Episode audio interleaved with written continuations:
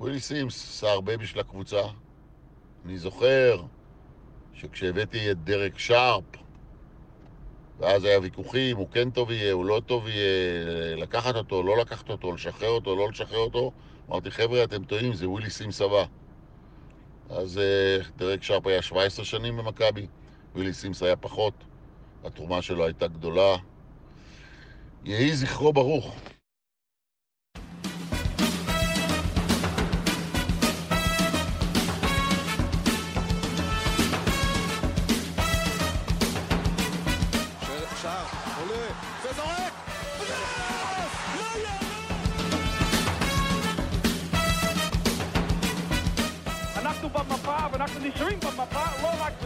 אהלן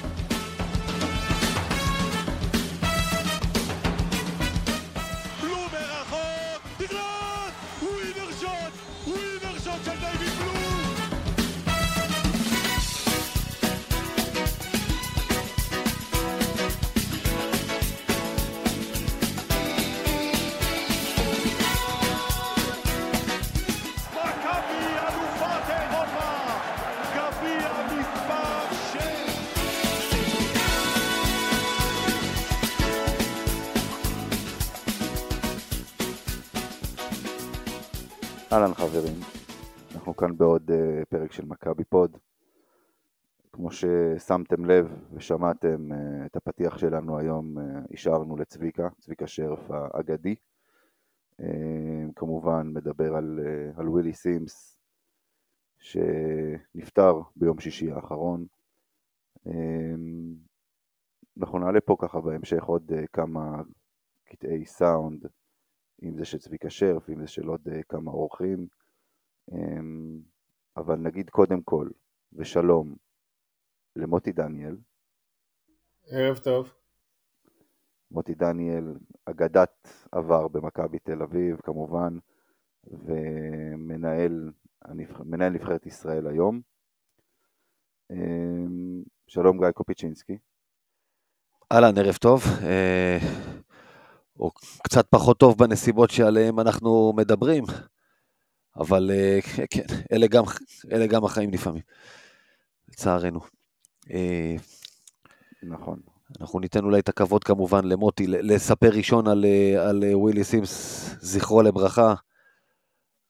אחרי זה נגיד אני מה שיש לי להגיד, אבל מוטי, תתחיל אתה אולי, תספר לנו קצת על ווילי, שחמש שנים במכבי, מתוכם, לדעתי, הוא שיחק איתך את, את כל השנים.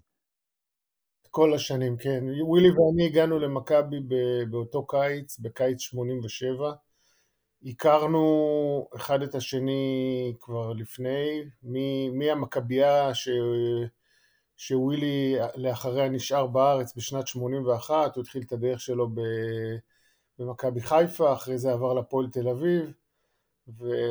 באותם ימים, בתחילת שנות ה-80, קהילת המתאזרחים נקרא להם, הייתה מאוד מאוד אה, דומיננטית בנוף הישראלי, בנוף התל אביבי, ואני הייתי אז בחולון, וזה היה מעין... אה, אנחנו היינו חבורה של ישראלים, היינו חבורה של אמריקאים, אבל היו המון ממשקים של מסיבות ואירועים, ווילי היה לו מקום ב... בתל אביב, שנקרא המערכת, פאב המערכת, משהו כזה, שהיה מקום מפגש של כדורסלנים, בטח אחרי משחקי ליגה ו, וגם באמצע השבוע.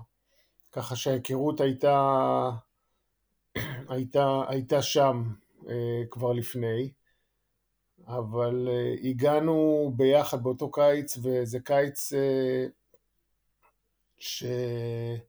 מכבי סיימה שנה קודם, אה, הפסידה בגמר, הגמר הראשון מתוך שלושה שהפסידה בסוף אה, שנות התשעים. אה, והגענו לקבוצה בשלה, הגענו לקבוצה עם מיקי ברקוביץ' ודורון ג'אמשי וקווין מגי וקני בר לא הצטרף. ו...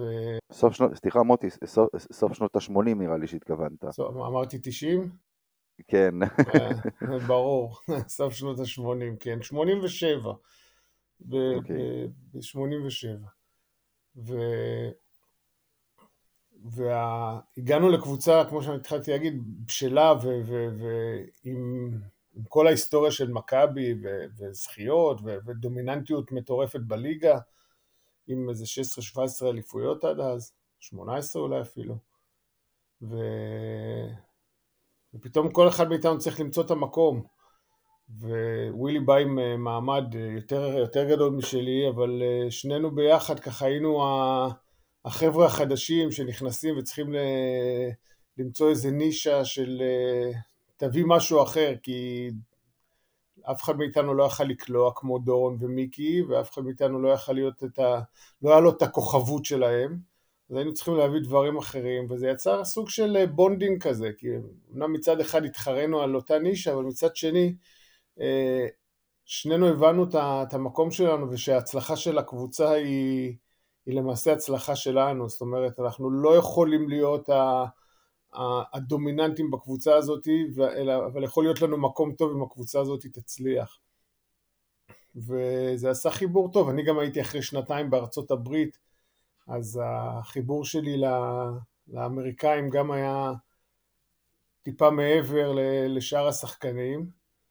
ולא היינו חברים קרובים במהלך השנים, אבל בכל פעם שנפגשנו זה מין חבר'ה כאלה של, של המילואים, שאתה פוגש אותם ווואו, יש הרבה מה לדבר והרבה מה לספר והרבה להיזכר, וזה... האירוע שלו זה אירוע כל כך טרגי ש... שתפס אותי בממש ממש לא מוכן ל... פגשתי את ווילי בקרן רמת אביב איזה חודש, חודשיים לפני, ועמדנו בפגישה אקראית של חמש דקות, עמדנו שעתיים ודיברנו, ממש שעתיים. אה, ו... ו... והסיכום היה, יאללה, חייבים להיפגש ובוא נעשה, בוא נעשה מפגש ו... ו... ו... ונדבר ונתחבר שוב מחדש. והפעם אחרי זה שראיתי אותו זה באיכילוב כשהוא מחוסר הכרה כבר. כן, אנחנו מבינים הרי, אתה כן. יודע, הוא, הוא התעסק עם כושר ו fitness, קיקבוקסינג, זה משהו שתפס אנשים בהפתעה כי הוא גם שמר על עצמו הרבה אחרי קריירת הכדורסל שלו, כלומר, הוא...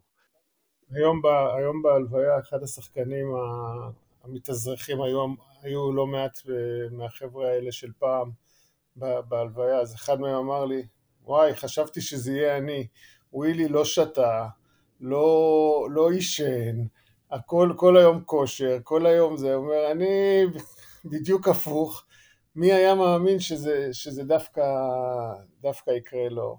וזה זה כן. פותח המון, לא יודע אם זה הפורום, אבל זה פותח המון אה, אפיקים למחשבה על, על מקומנו. אתה יודע, לא סתם אומרים, אה, אנשים מתכננים תוכניות ואלוהים צוחק. לגמרי. אה, אני גם, זה משהו כזה. אני גם אצלי שנים, המנטרה זה העיקר הבריאות, כאילו, והרבה פעמים אנשים שומעים את זה ועושים ככה עם הראש, כן, כן, כן, אבל וואי, חתכו אותי בכביש, ווואי, אה, אה, האוכל איחר להגיע, המשלוח איחר להגיע, וזה, ואנשים מאבדים את הזה, ולא באמת מפנימים ש, שהדבר הכי חשוב זה הבריאות. חד משמעית, אני, אני מסכים נכון. לגמרי, אני, אני חייב להגיד משהו, הנה, גם שמוטי שומע, כי זה חלק מהעניין. אה, אני לא... לא מכיר את ווילי סימס אישית, לא פגשתי אותו אישית מעולם. בניגוד, נגיד, לשחקנים אחרים, לא, לא יצא. אגב, אני... אבל ווילי סימס, כשאני התחלתי, אני, בפרק הראשון שלנו אי שם לפני ארבע שנים, שהתחלנו להקליט את מכבי פוד, ואני ואמיר סיפרנו, אמיר ואני צריך להגיד, סיפרנו כל אחד על היחס שלו, על הקשר שלו למכבי, על איך התחיל. אצלי זה לא בא מהמשפחה, זה לא בא מאף אחד. אני סיפרתי על זה שאני יום אחד אמרו לי, לך תראה את המשחקים של מכבי, יום חמישי ראיתי שמדברים, התחלתי לראות. ו- ובעצם זאת הייתה שנת 88, וזאת הקבוצה הראשונה שראיתי, ומבחינתי כילד, אל- אלה גיבורי הילדות שלי, לי לא היה, כאילו לא עניין אותי סופרמן, ספיידרמן כאלה, עניין אותי לבון מרסר, ודורון ג'אמצ'י, וצביקה שרף, ומוטי דניאל שפה איתנו, ונדב הנפלד, וחן ליפין, ואחרי זה קצת גיא גודס, ווילי סימס. אלה היו גיבורי הילדות שלי מבחינתי, ככה, ככה זה הרגיש. כל פעם שאני מדבר, מוטי, עם אחד מכם, שג'אמצ'י היה אצלנו, שצביקה היה אצלנו, אני, אני חוזר להיות ילד, כאילו זה לא... זה יחס אחר לגמרי שאני רואה את השחקנים של היום, שכמובן צעירים, כולם צעירים ממני. זה בסדר, זה עדיף ככה. אני תכף בן 60 ואני מרגיש זה נכון. לא, אני חוזר לילדות באותו רגע, אני, אני, אני אומר, אמרתי לג'אמצ'י, יצא לנו לפגוש אותו כמה פעמים, ואני אני מגמגם לידו, אני לא מצליח לדבר, אני חוזר להיות ילד. זה, זה קטע הזוי.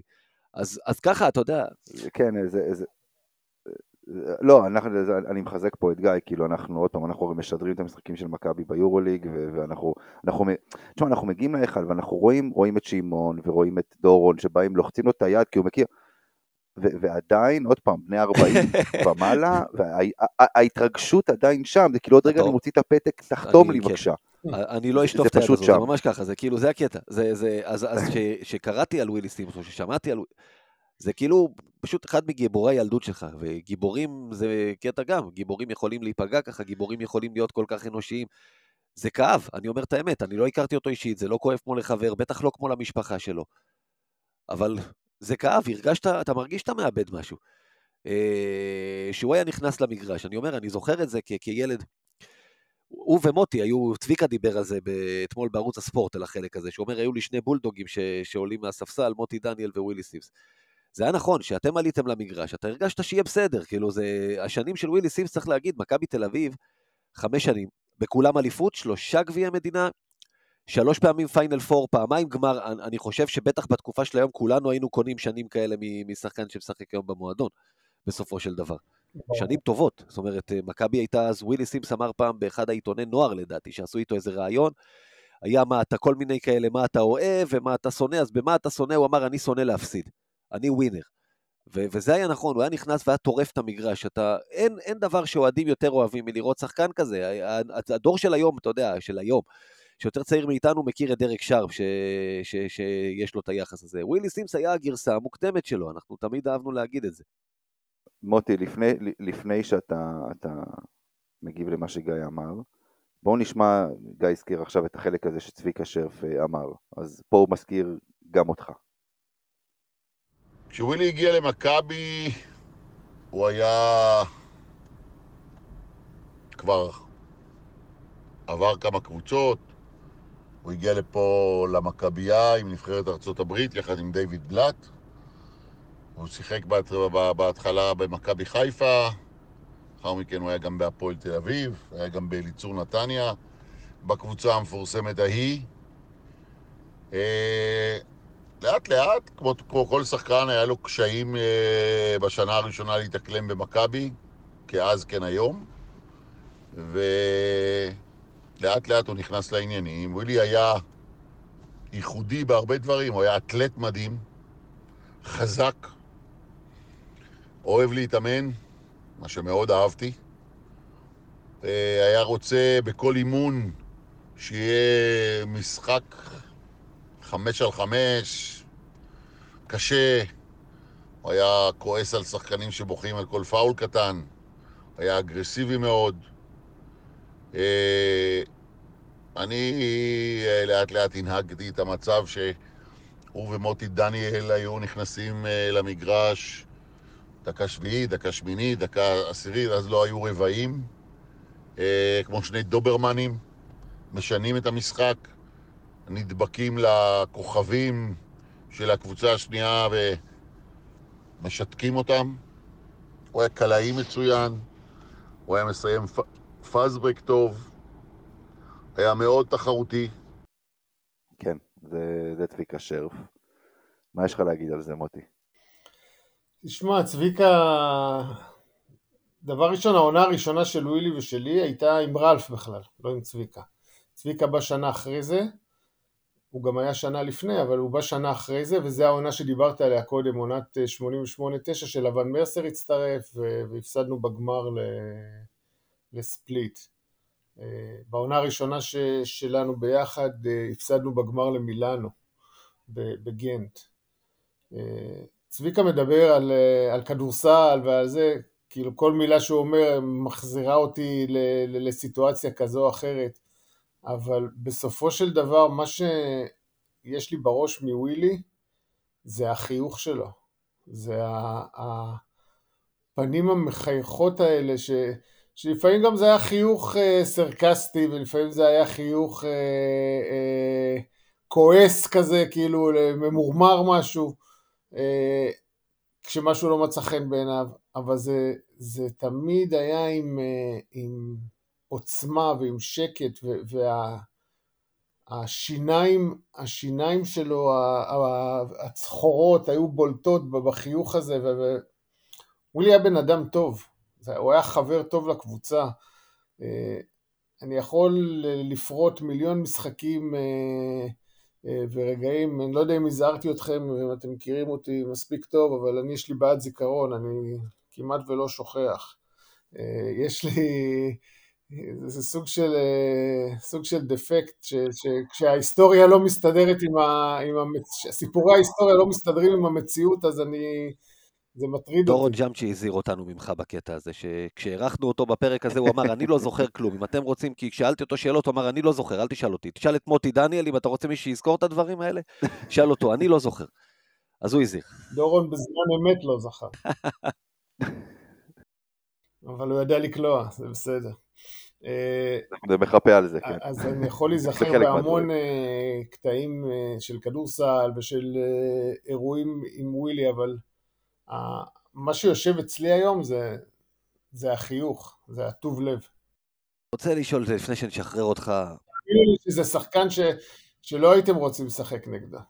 ווילי היה, ווילי היה חזק ו, ופרא אדם במלוא מובן המילה, הוא היה, הוא היה כסחן על, אבל, אבל, אה, אבל זה על המגרש, והוא דוגמה מצוינת לניגוד בין אה, מה שאנשים רואים לפעמים על המגרש ותופסים בן אדם, לבין משהו בחוץ.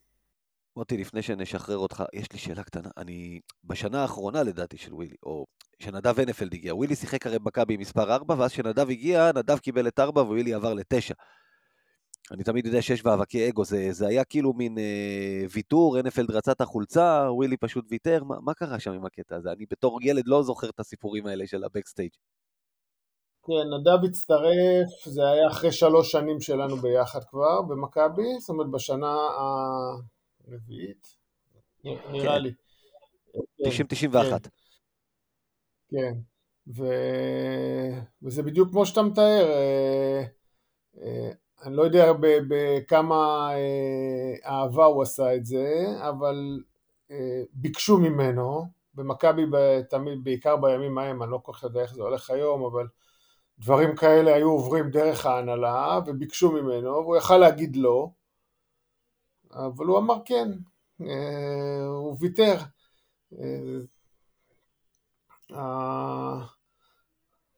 זה מסוג הדברים שצ... שאמרתי קודם, שלא תמיד הוא היה אה, הכי מאושר מהם, כי אני לא יודע עד כמה זה הפך אותו למאושר, אבל הוא ידע להתעלות, הוא ידע להתרכז בעיקר, הוא, הוא, הוא הבין שהוא אה, אה, לא כינור ראשון במכבי. הוא הבין את זה. זה, זה. זה נקודה שהרבה פעמים אנשים לא מבינים ונופלים על הדבר הזה. זאת אומרת, הם... אה, אה, זה מאוד מורכב, זה קשה מאוד להסביר את זה עכשיו בשניים שלושה משפטים, אבל הוא, הוא ידע את מקומו, הוא רצה יותר. ווילי הפך להיות רכז במכבי, הוא לא שיחק רכז לפני זה באף קבוצה שלו. בגלל, ההרכב שחקנים, אז, אז רלף לא יודע מה לעשות איתו, אבל הוא רצה אותו על המגרש והוא הבין שהוא צריך למצוא אותו באיזשהו, ולשים אותו באיזשהו מקום, הפך אותו להיות רכז, צביקה המשיך עם זה. והוא קנה את הדקות שלו. בזכות ולא בחסד, אבל בדברים שהוא לא היה רגיל להם, הוא היה צריך לעשות התאמות. והוויתור על המספר זה גם חלק מההתאמות שהוא היה צריך לעשות. מוטי דניאל, המון המון תודה. בכיף חברים. אה, ואני חושב שזה היה באמת, אה, עוד פעם, להביא מישהו כמוך ששיחק עם ווילי, זה אחלה, אחלה קטע באמת בשביל אה, לספר עליו דברים ש, שלא ידענו. אז תודה רבה לך. אחלה, תודה מוטי, ואתה מוזמן שוב כמובן, בנסיבות יותר, אה, יותר רגועות, יותר משמחות. משמחות. קבענו, לא? יאללה, ביי. תודה מוטי. ביי. אנחנו מצרפים אלינו עכשיו את, אה, את יאיר, שבשל אה, תקלה טכנית אה, לא יכל להיות איתנו בעצם בחלק עם מוטי דניאל, אז שלום יאיר. אהלן, אהלן, ערב טוב. מדבר אליכם פה מצפון תל אביב החשוכה. כן, אני יושב כרגע בחדר חשוך, רק המחשב עושה לי קצת אור, מדבר מהטלפון, אז מקווה שאתם שומעים אותי טוב. בסדר, עם, עם שם כמו זרצקי לשבת בחושך לבד זה דווקא, זה דווקא מתבקש, לא? אה, בגדול אתה צודק, רק שאצלי זה לא מגיע זה לא, כן. מצד פולני, זה מצד רוסי, אבל אה, קרוב. אז לשבת בחושך עם סלק. כן. סלק ותפוחי אדמה, כן. בדיוק. אני יכול ללכת, אם אתם רוצים להמשיך עכשיו לדבר על אה, עדות וכאלה, כאילו... לא, לא, לא, בסדר, אוקיי. תישאר, תישאר. תישאר, כן. אמ, אז בואו ככה באמת נמשיך בעוד כמה מילים באמת על, על, אמ, על ווילי סימס. אמ, ככה גיא הזכיר קצת מאיפה הוא זוכר, ואני רוצה רגע לדבר על, אולי על החלק, על, על, על הדבר הכי הכי הכי זכור מווילי סימס השחקן, לפחות לאנשים בגיל שלי פחות או יותר. בואו ניתן לצביקה שר בעצם להגיד את ה... לדבר על, ה... על החלק הזה. לי זכור, חמש מטר ממני אני עומד ליד הספסל כהרגלי, ווילי שומר במד... בברצלונה על סן אפיפניו, בשלב מאוד מאוד מכריע לקראת סוף המשחק, מול העיניים שלי, הוא חסם אותו בצורה מדהימה, נקייה, וסן אפיפניו של אז היה לארקין של היום, אי אפשר היה לעצור אותו. אז זה, זה החלק שלי, זכור מווילי סימס, אה, השחקן, הגג האדיר הזה, שאתה יודע, יודע, עכשיו, אתם יודעים, עכשיו כאילו, אחרי שהוא נפטר, אז באמת מראים אותו בהרבה מאוד מקומות, אה, בטלוויזיה, ברשתות. גג באמת, הוא עבר שם את החסימה ורץ וחסם אותו, אגב, וזאת חסימה שניצחה את המשחק בסופו של דבר. משם ווילי סימס לקח את הכדור, רצה את השני, סחט עבירה. זה ממש בעצם המהלך שניצח את המשחק. אה, אה, וצריך להבין, צריך להבין מה זה היה אז לנצח בברצלונה. לא ניצחת בברצלונה, כלומר, אתה יודע, עכשיו במרכאות זה מצחיק להגיד, התרגלנו, שלפני, בשנתיים האחרונות ניצחת שם פעמיים, אבל זה גם משהו. אה, לפני זה ניצחת פעם אחת במילניום הנוכחי, וזאת הייתה הפעם היחידה שניצחת שם במילניום הקודם. זאת אומרת, לא במילניום, בעשור הקודם. זה, זה משהו שלא עושים. זה בעונה האחרונה של ווילי במכבי. וכל שנה היית נוסע לשם, היה אפילו כותרת על המשחק, אה, על, על אחרי, אחרי עוד תבוסה בברצלונה ב-24 הפרש, פעם בשנה, שדיבר על זה שפעם בשנה מכבי מגיעה לברצלונה ופעם בשנה היא חוזרת משם דרוסה. וזה לא משנה כמה היית טוב, גם בשנה ההיא שכבר מכבי חגגה את זה שספליט הדיחה את ברצלונה, זה כי היא חטפה ממנה 24 הפרש באותה שנה בברצלונה. זה המקום שלא מנצחים בו. ואני זוכר את המשחק הזה, כמו שאתה אומר, כילד, שאמרתי לעצמי, אני ראיתי כבר איך נדפוק את ההזדמנות לנצח, כי איבדנו כדור בשתיים הפרש, ואז הגיע ווילי עם החסימה הזאת. זה אחד הניצחונות הכי גדולים שאני זוכר כילד. דיברתי על העניין של גיבורי ילדות, זה, זה חלק מאוד גדול מהעניין הזה. פתאום לנצח במקום הזה. זה, לא, לא האמנתי שזה יתרחש לי מול העיניים, מה שנקרא.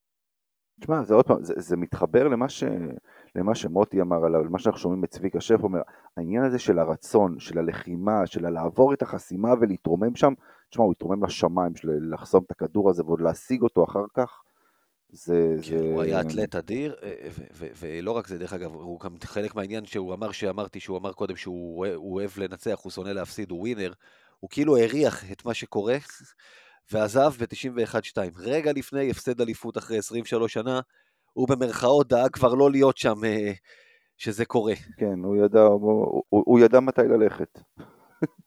בדיוק, חד משמעית. יאיר? כן, טוב, אה, אני, כמו שאמרת, לא שמעתי את כל מה שהם אה, מוטי דניאל, אני אשמע את זה כמו המאזינים שלנו בפ... בפעם הראשונה, אה, חכה לזה. אה, אני חייב להגיד, אני שומע אתכם בימים האחרונים, וגם עוד אה, כל מיני אנשים שמדברים על, על ווילי סימס, וזה מאוד מחמם את הלב. אני לצערי הייתי צעיר מדי כשהוא היה בשנים שלו במכבי כדי באמת לזכור משהו. כל מה שאני מכיר זה מקטעי יוטיוב, סיפורים, כתבות, פה ושם. אבל אה, אין ספק שממה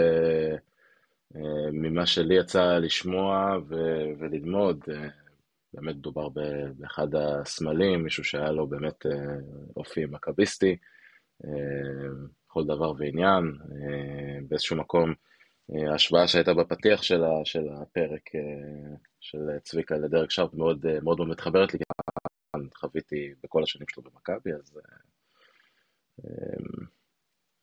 מקרה מאוד מאוד עצוב, ומקווה שמשפחתו לא, לא תדע עוד צער, ושזכרו, מה שנקרא, יהיה זכרו ברוך, מה שנקרא. אוקיי, אז אנחנו פה, אנחנו נחתום את הפרק אה, שלנו על, על ווילי סימס, אבל לא לחלוטין, אנחנו עוד נחזור אה, ונשמיע אה, כמה קטעים, כמה קטעי סאונד ששלחו לנו אנשים שהכירו את ווילי כמובן, ואמרו את זה לנו ככה כשבאמת ביקשנו מהם להגיד כמה מילים, אז אנחנו נחזור לזה עוד גם בהמשך.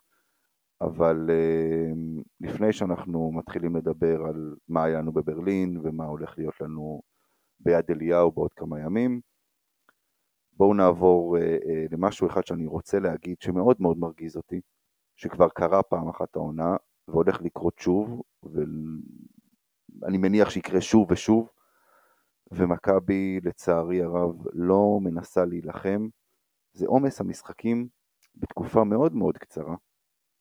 שלגבי היורוליג אנחנו יודעים, יש שבועות כפולים, יש כאלה, אבל בואו נחזור שנייה אחת לתחילת העונה. Uh, המשחק נגד הפועל חיפה, משחק הליגה נגד הפועל חיפה שלא התקיים כי דחו את גמר גביע ווינר נגד הפועל תל אביב למועד שהיה אמור להיות המשחק נגד הפועל חיפה ואת המשחק נגד הפועל חיפה דחו לראשון לראשון וזה בעצם נכנס לנו בתקופה קצת עמוסה הייתי אומר, כי סתם... לא, שלישי ש... לראשון. שלישי לראשון, סליחה, סליחה, שלישי לראשון, כי בראשון לראשון יש משחק אחר. אמ, אז בואו נדבר על מה הולך להיות לנו בשבועיים הקרובים. החל מה-29 לדצמבר, שזה יום חמישי, אנחנו משחקים נגד הנדולו, ביום ראשון, בראש, בראשון לראשון, נגד אילת, בשלישי לראשון, משחק ההשלמה אה, אה, נגד הפועל חיפה, בשישי לראשון ריאל מדריד, בשמיני לראשון אה, עוד פעם, שוב, שוב פעם הפועל חיפה בליגה, ב-11 לראשון פרטיסן בלגרד, ב-13 לראשון פנתנייקוס. זאת אומרת שוב אנחנו חוזרים פה ל... יש לנו שבעה משחקים בשבועיים. עכשיו נכון, הרוב זה יורוליג, ונכון ש, שגם ככה היה עומס גם בלי אותו משחק נגד הפועל חיפה.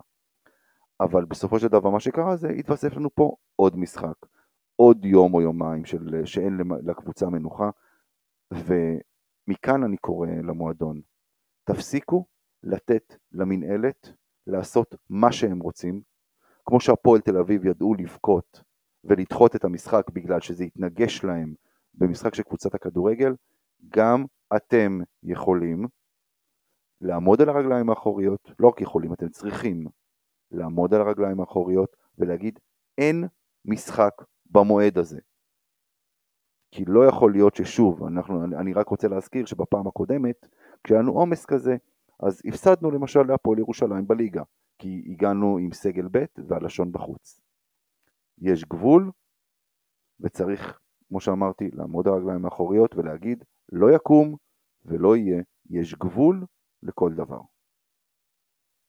גיא, עכשיו תגיד אתה כמה מילים על מה, שמצ... על מה שעצבן אותך. Okay, כן, רק נגיד קודם שהמשחק מול הפועל חיפה נדחה פעמיים בעצם. יכול להיות, הפעם הראשונה נדחתה בגלל העניין של הנבחרת, שמכבי שחררה שחקנים לנבחרת. יכול להיות שזה שם גם היה בהסכמה של מכבי, ואני מניח שהמועד החדש נקבע עם מכבי, אז ככה יהיה להם קשה לבוא בטענות. אבל uh, אתה צודק כמובן בעניין הזה של העומס, אבל uh, זה ברור, מי שביורוליג משלם את הדברים האלה כל העונה. הבעיה שאצלנו זה יכול להיות קריטי אחר כך עם המקום הראשון. Uh, טוב, מה שעצבן אותי גם נוגע לעומסי משחקים, אבל בתחומים שונים. בשבוע שעבר, מכבי תל אביב רגל וסל שיחקו ביום שני, ודרך אגב, במרחק של איזה רבע שעה עשרים דקות אחד מהשני, מכבי תל אביב כדורגל שיחקה בנוף הגליל מול ריינה, ומכבי תל אביב כדורסל שיחקה בגנר מול גלבוע. שכרגיל, אני כבר אלף פעם העליתי את זה כל כך הרבה שנים על למה זה צריך להיות באותו יום. עכשיו, יש את אה, משחקי שמינית גמר גביע המדינה שבשבוע הבא, יש שלושה ימים של משחקי שמינית גמר. יצא בהם משחק של מכבי תל אביב אה, בבית מול סכנין, ויצא גם דרבי חיפאי. מכבי תל אביב כדורסל משחקת כבר ביום שלישי, כמו שאמרת, מול אותה הפועל חיפה. זה כבר משהו שנקבע מראש. אז באים הגאונים בהתאחדות לכדורגל, שיהיה ברור, פה אין לי שום האשמה לכדורסל, כי זה כבר היה קודם. ומה יעשו? איפה יקבעו את מכבי תל אביב כדורגל? יש להם נגיד את יום רביעי או את יום חמישי, אז נניח שיום רביעי, אה, אה, ואז מה קבעו? ליום שלישי. למה? כי גם הכדורסל משחקים שם. כאילו עושים בכוונה זה לפעמים נראה. עכשיו, אני יודע שזה לא הרבה אוהדים שירצו להגיע לרוממה, אבל עוד קבעו את זה אז לחמש וחצי, אחרי שעשו קצת רעש, כי אמרו כדי שזה לא יהיה באותה שעה. אבל תבינו, המטרה במשחק היא קהל. המינהלת, ההתאחדות, כל פעם אומרים שהם עושים דברים לעודד קהלים לבוא למגרשים. הדברים האלה לא מעודדים קהלים לבוא למגרש. כשאתם שמים, אני מבין שזה לא אותו מועדון כדורגל כדורסל, אבל זה אותו קהל בהרבה מקרים. המטרה שלכם לא צריכה להיות שיראו בטלוויזיה, המטרה שלכם צריכה לעודד קהל להגיע למגרש. הצעדים האלה מונעים מקהל להגיע למגרש. לצורך העניין, יום אחרי, הדרבי החיפאי בכדורגל, מכבי חיפה משחקת כדורסל באותו יום, האולם שלה יהיה ריק, אף אחד לא יבוא לשם. גם ככה יש לה את הבעיות האלה. אז רק, אני, אני אומר את זה כדי להראות שלא רק מכבי תל אביב נפגעת מהדברים האלה. ככה זה שיש, אתה יודע, מי אחראי בגביע? ההתאחדות לכדורגל. מי אחראי על הליגה? מנהלת הליגה. מי אחראי בגביע המדינה בכדורסל? איגוד הכדורסל. מי אחראי בכדורסל על הליגה? מנהלת הליגה של כדורסל. יש לך 7,000 גופים פה. כל אחד רב עם השני. אחד לא יודע מה, יד ימין לא יודעת מה יד שמאל. ואיכשהו כל פעם שמוקם גוף כזה, כמו המנהלות האלה, שאמורות לעזור, אמורים להיות לטובת הקהל ולטובת הענף, איכשהו, אתה יודע, זה, זה כמו תאגידי המים לצורך העניין. השורה התחתונה, אנחנו אוכלים אותה. וזה תמיד מה שקורה. אוקיי, אז אחרי ששחררנו עצבים, בואו נעבור לדבר. אני יכול לאזן עם uh, דברים משמחים יותר? יאללה, לך. או חיוביים יותר?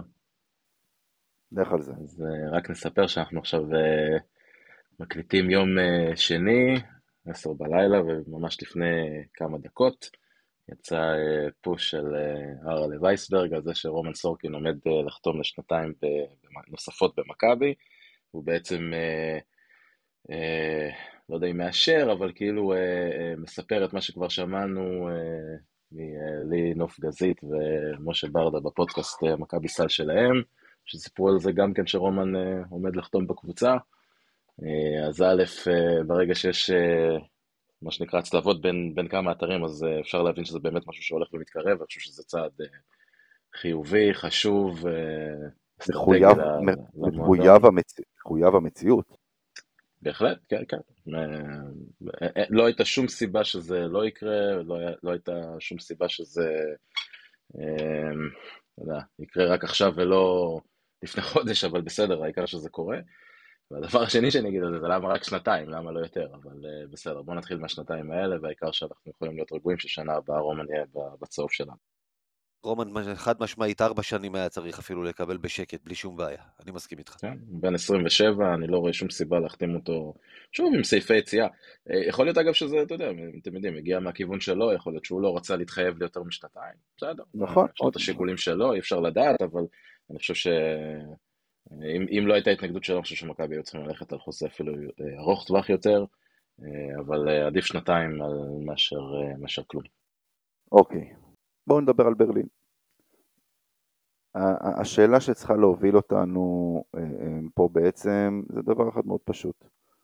האם כשמסתכלים מהניצחון הזה, ואתם יודעים, אולי אפשר טיפה טיפה טיפה להרחיב את זה ולבוא להגיד שלושה משחקי חוץ, שתי ניצחונות. ובמבט על ברלין כבר ראינו איך אנחנו מפסידים את המשחק הזה, לא היינו רחוקים, עד באמת הרבע האחרון הטוב של מכבי.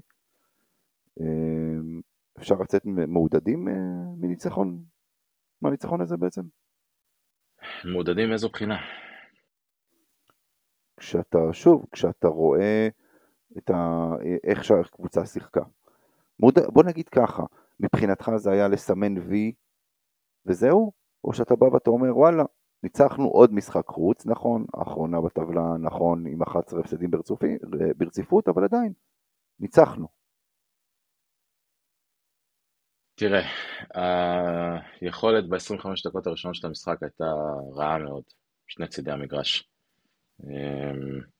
על בברלין ב-25 דקות הראשונות קלעה בקצב של 96 נקודות uh, למשחק.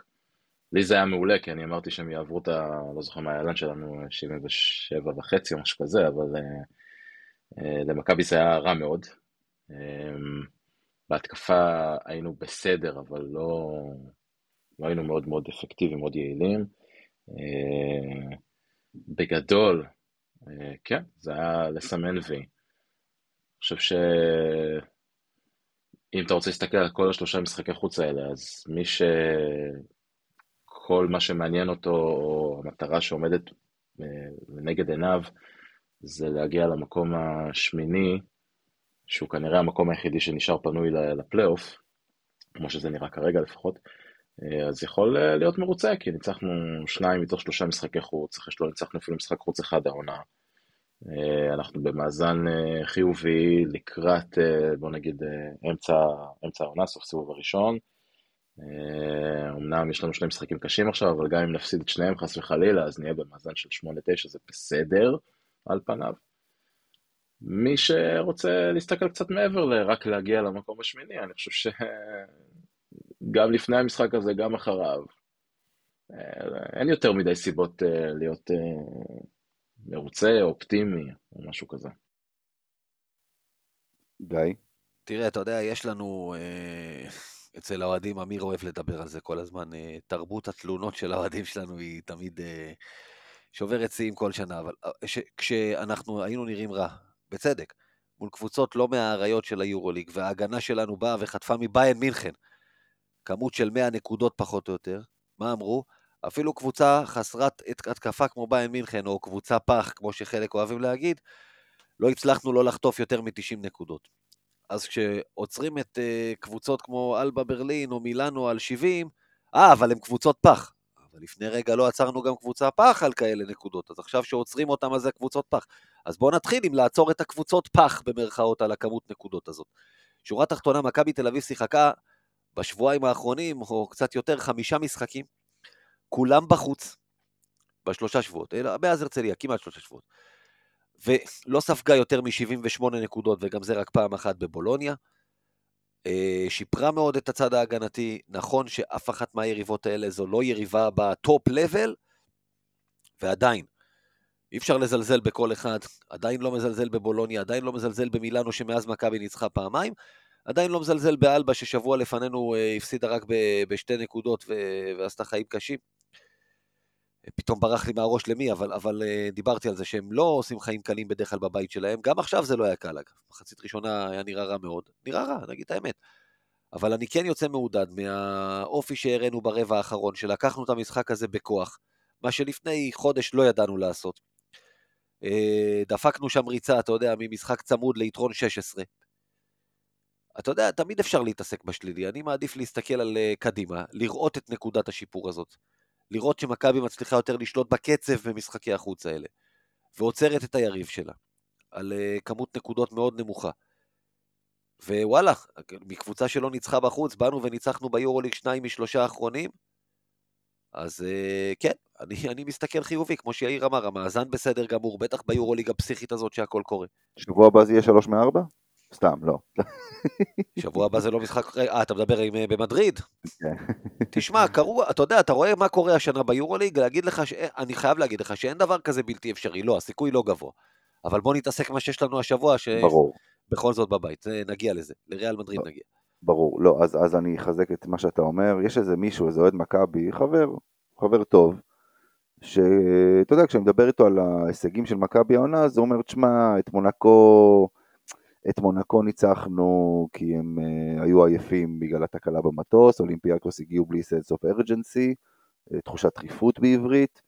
Uh, כאילו, אתה יודע, כמו שאתה אומר, תמיד מוצאים את הסיבה למה מכבי ניצחה. לא, סליחה, מוצאים את הסיבה למה היריבה הפסידה, ולא למה מכבי ניצחה.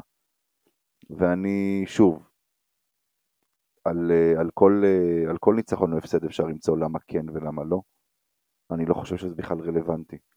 כי כדי שקבוצה תנצח היא צריכה לרצות לנצח. וכדי לחזור מפיגור 19 מול מונקו, צריך עדיין לשחק טוב, גם אם הקבוצה השנייה נופלת מהרגליים. אז אגב, אותה מונקו, אותה אלבה ברלין פח הגיעה לשבוע לפני למונקו, ומשחק היה לה כמעט ביד והפסידה אותו בשלוש נקודות ממש בשניות האחרונות. בחוץ מול מונקו. אותה קבוצה פח אלבה ברלין שכולם פה מיהרו לגמד את הניצחון הזה.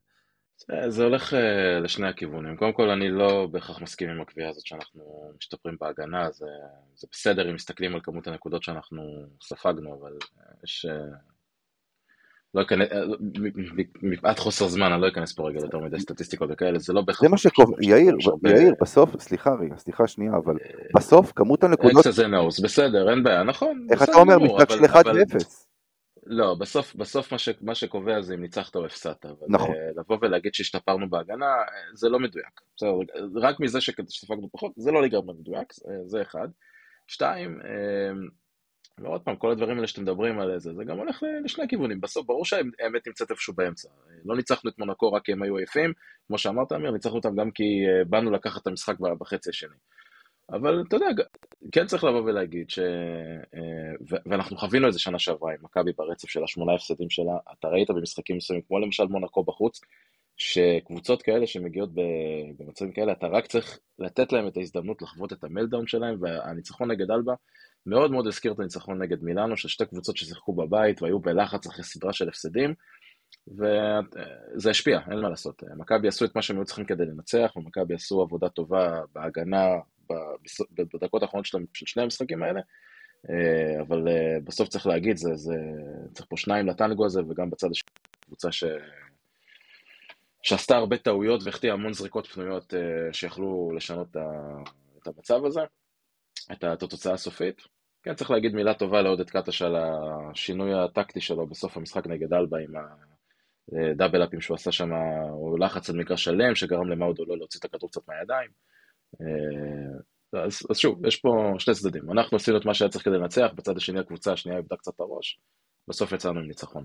שורה תחתונה שיהיו תירוצים לכל ניצחון ושננצח, לא? בסוף אתה יודע, גם היה לך ב... לא, בהפסדים אתה באת לא בטענות על טעויות שאתה עשית, תמיד מישהו, איך... זה לא, זה לא תירוצים, זה, זה, זה לא תירוצים, זה הסברים. לא, לא, סליחה, פעם, אוקיי, לא, לא התכוונתי תירוצים שלך, אלא אין לי בעיה שתמיד יגמדו את הניצחון ויגידו זה בגלל ההוא, זה בגלל הזה, שננצח, ביורוליג סופרים ניצחונות, הכל בסדר.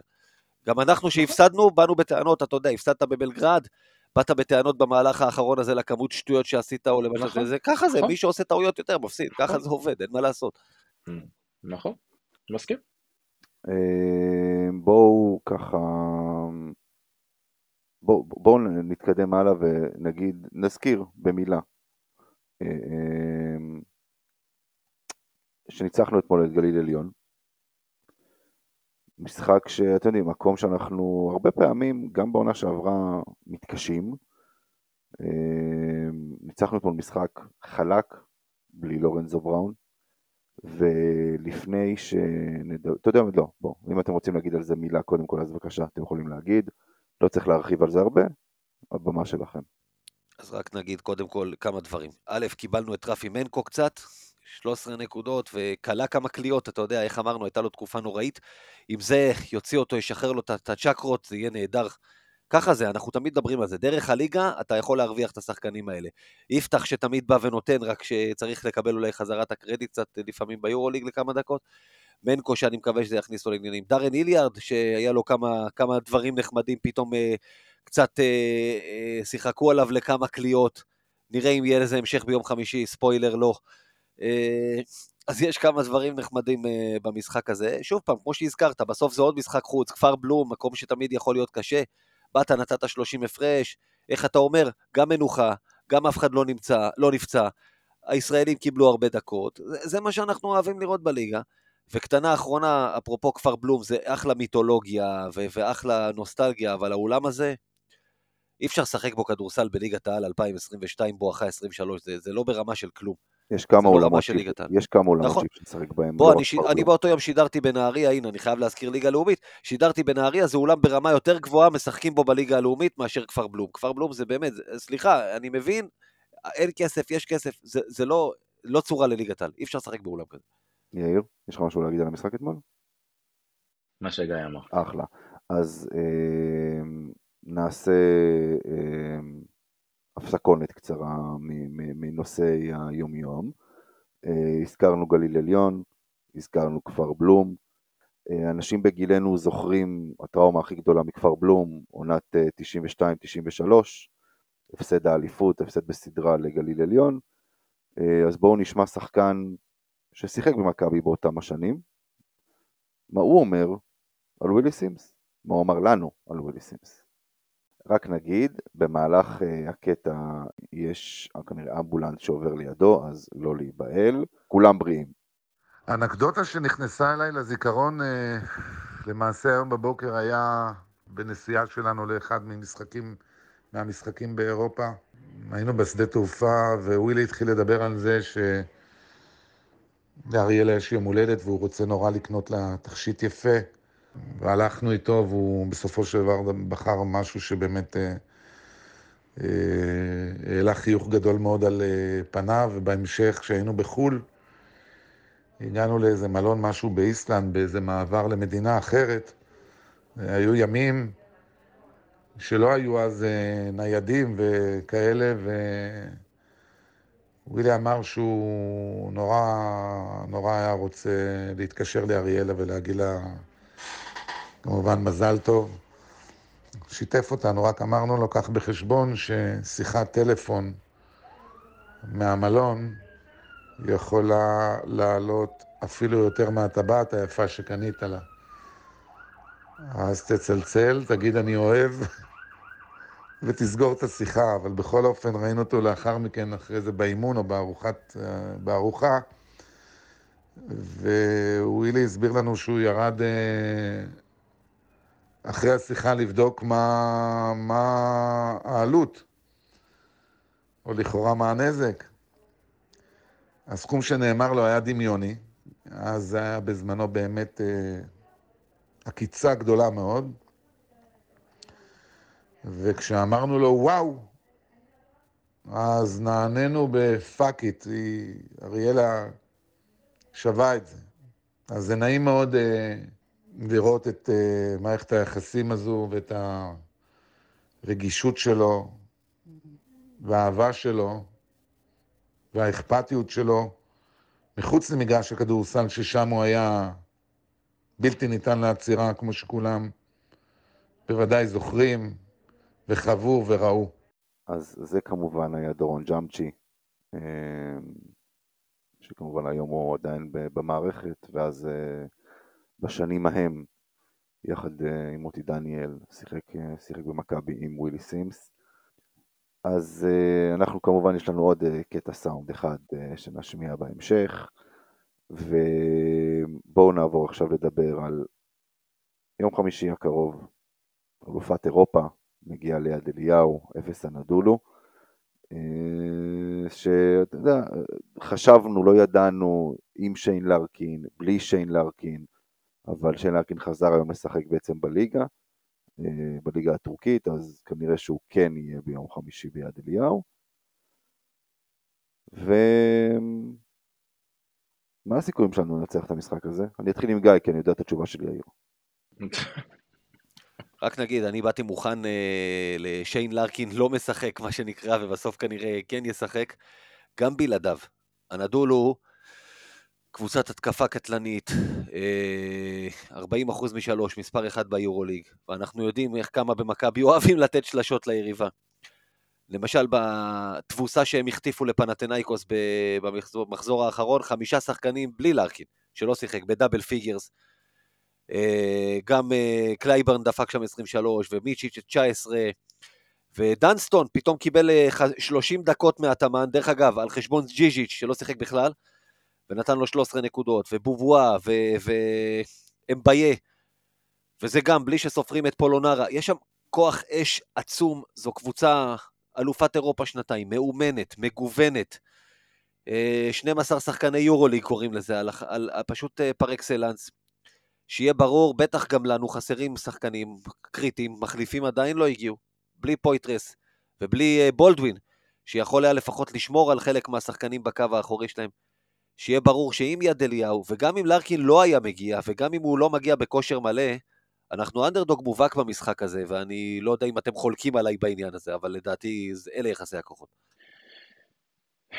אני אתן את הצד השני, אה, גם אם נדבר על ההתקפה, אין ספק, הנדול הוא קבוצת התקפה נהדרת, להם שחקנים אה, מעולים.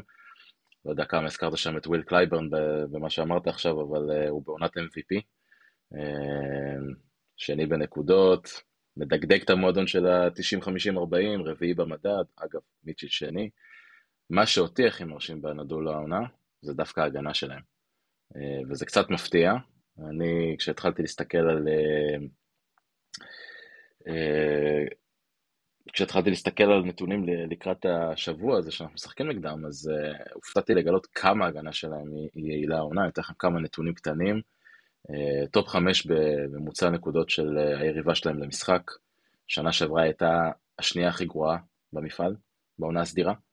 אה, מקום רביעי ברייטינג הגנתי, מקום ראשון יחד עם ריאל ואולימפיאקוס באחוז ריבאונד הגנה, שזה כמו שאתם יודעים נקודה מאוד חשובה במכבי, הריבאונד התקפה, אנחנו הכי טובים בזה במפעל, באחוזים, הם, הם הכי טובים בריבאונד הגנה בהקשר הזה.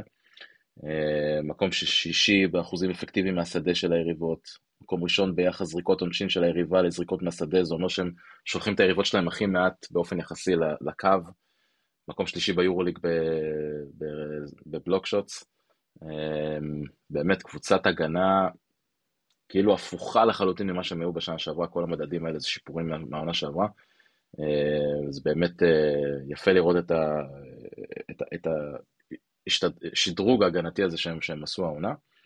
אה, מה שכן צריך להגיד לגביהם, משחקים בקצב איטי יותר מאשר שנה שעברה. זה, חלק גדול מזה זה בגלל שלארקין לא משחק והוא כידוע gunner, ובמקומו מי שתפס את הפוזיציה של הכוכב השני ליד אה, מיצ'יץ' זה וויל קלייבורן, שהוא משחק הרבה הרבה יותר לאט, הרבה יותר מבוקר.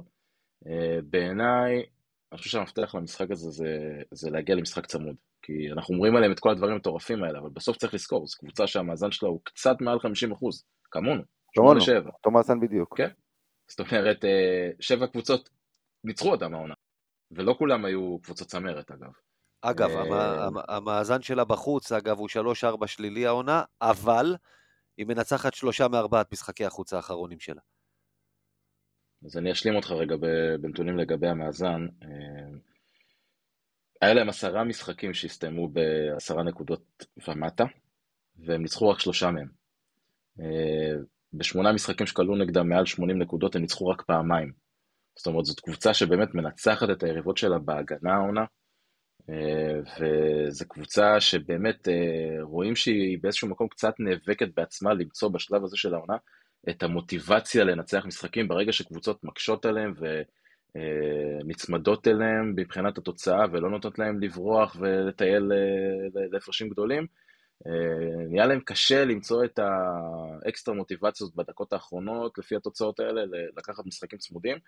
וזה המפתח בעיניי, אני חושב שאנחנו צריכים, במיוחד עם הקהל וההיכל ו- וכל האווירה שיש העונה במשחקים של מכבי, צריך לנסות, אה, כמובן להגביר את קצב המשחק, להגיע לסקור גבוה, אה, וצריך להיצמד אליהם, כי אם אנחנו ניתן להם לפתוח פער בהתחלה ולשייט, אז, זה יתקרב יותר לתבוסה, ואם אנחנו ניצמד אליהם ויהיה משחק צמוד, אז uh, יש לנו סיכוי. תראו, אני, אני באמת באמת חושב שהמפתח זה, גם אם לארקין ישחק, המפתח זה מיצ'יץ'. אמ, ואני בספק אם זה יקרה, אבל אם אני עודד קטש, או אם אני מאמן מכבי תל אביב, אז קודם כל יפתח זיו חייב להיות בסגל, ובנוסף, אני עולה איתו בחמישייה. ליד לורנזו בראון, אומר לו, איפה שמיצ'יץ' הולך, אתה אחריו.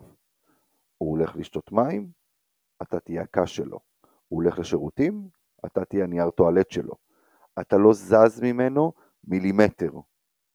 תעשה את העבירות אם צריך, תלחץ אותו, כל דבר, אבל עוד פעם, לא לתת ללורנזו בראון לפתוח על מיצ'יץ', כי מהר מאוד יכול להסתבך בעבירות ולהתעייף. לא לתת ל, ל, לא לאדמס, לקחת את יפתח זיו, לתת, לתת לו את הפרויקט הזה, אמ, דעתי, תוציא את מיצ'יץ' מהתמונה, יהיה לנו הרבה יותר קל לנצח. אני שנייה רוצה לשאול שאלה לגבי זה, לגבי מה שאמרת, ואחרי זה אני רוצה להגיד איזה הערה לגבי מה שאמרת עכשיו בסוף. למה יפתח זיו ולא ג'ון די? ג'ון די, לדעתי, פחות אתלט, פחות חזק, יותר נמוך, מיצ'יץ' הוא גבוה, יכול לקחת אותו למטה. תשמע... לא עושה את זה כמעט. מה? לא לוקח שחקנים לפוסט כמעט. כמה שחקנים, עוד פעם, אם אני לא טועה, יש הבדל של משהו כמו 7-8 סנטימטר ביניהם. זה דווקא יכול לעזור לג'ון די ללחוץ עליו, אבל... אה, ג'ון די, אוקיי. תראה, ג'ון די, ג'ון די אני מת עליו, אני חושב אבל שעוד פעם, זה, אין לו כבר את המהירות ואת הזריזות שהייתה לו פעם, בטח לא בהגנה. אנחנו רואים את זה בהגנת האחד על אחד. אני חושב, שוב, מבחינת אתלטיות, מבחינת כוח, יפתח זיו יותר מתאים למשימה הזו.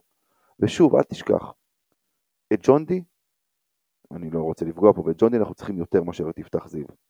יפתח זיו יכול עכשיו לעשות את השתי עבירות. Okay. אם, אוקיי. אם ג'ון די יעשה את זה, אנחנו נהיה בצרות בהמשך, במיוחד כשאין לנו את בולדווין.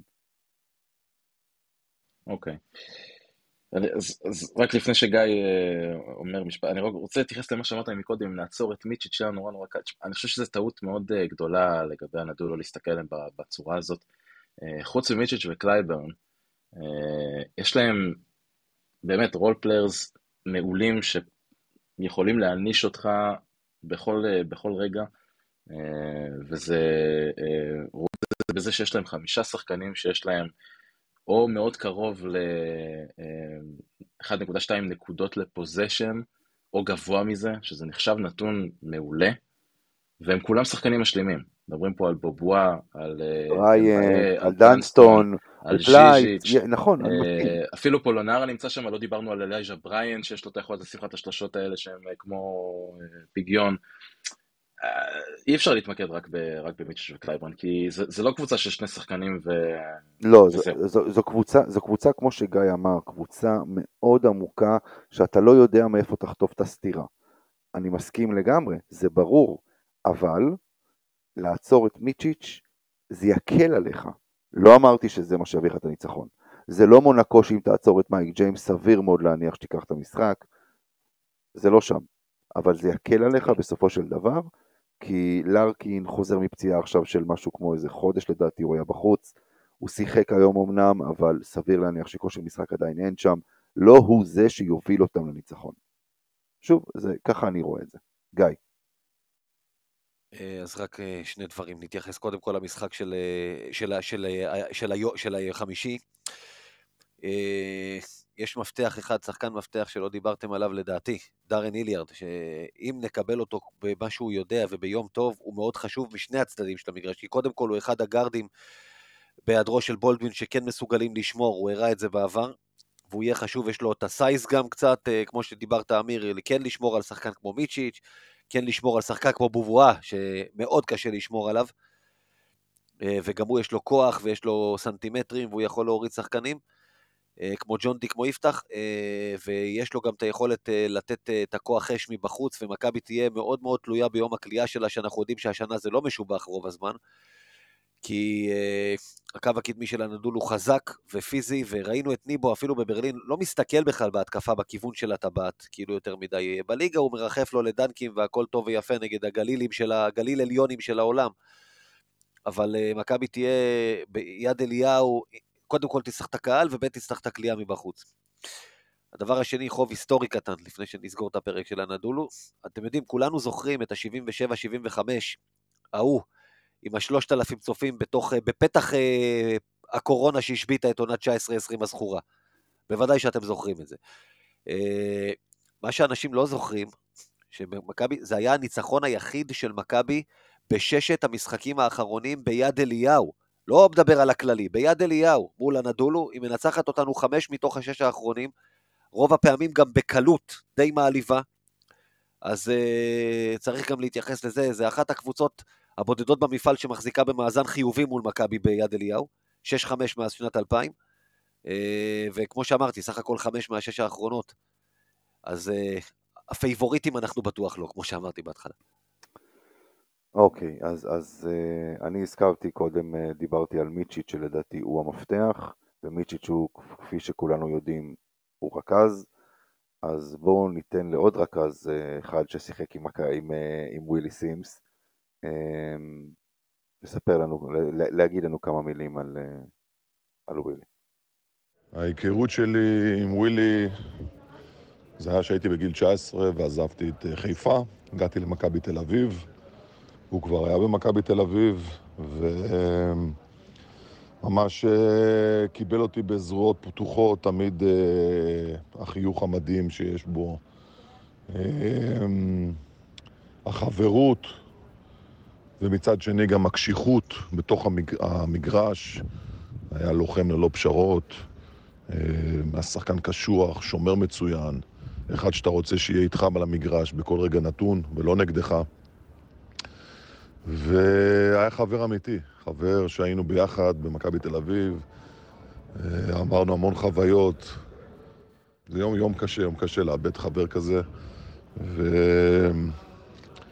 וזהו, משתתף בצער המשפחה.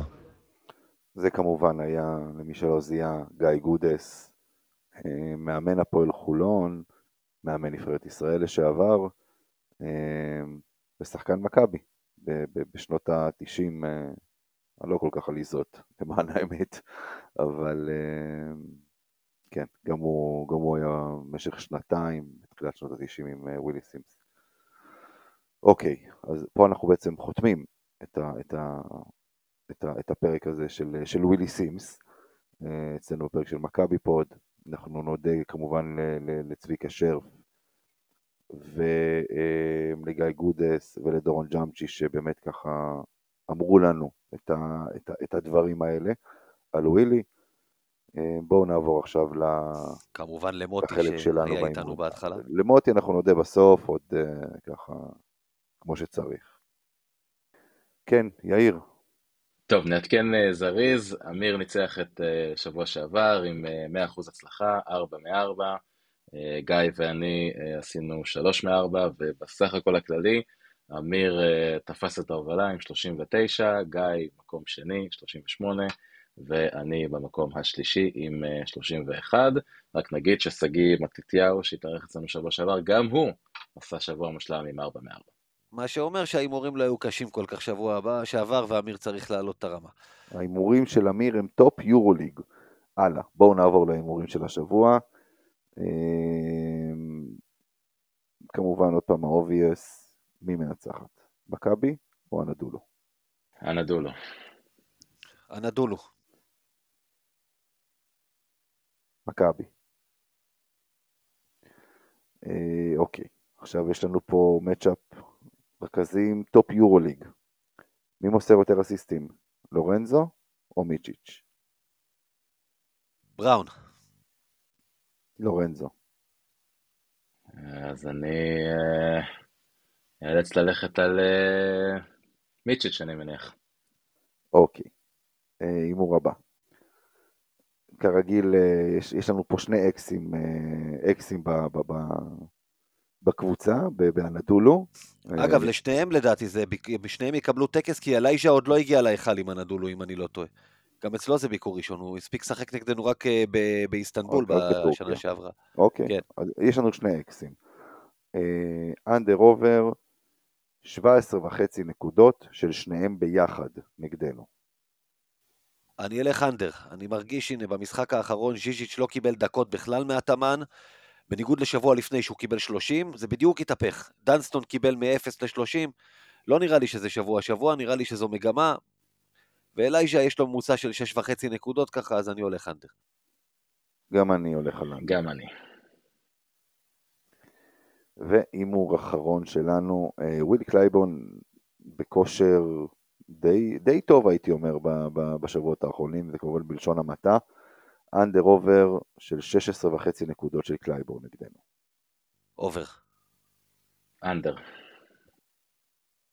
אני, גם אני מהמר פה על, על עובר. זהו, אלו, אלו ההימורים שלנו בשבוע הזה.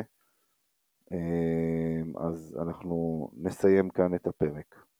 אנחנו כמובן נודה למוטי דניאל, שהתארח אצלנו בתחילת הפרק.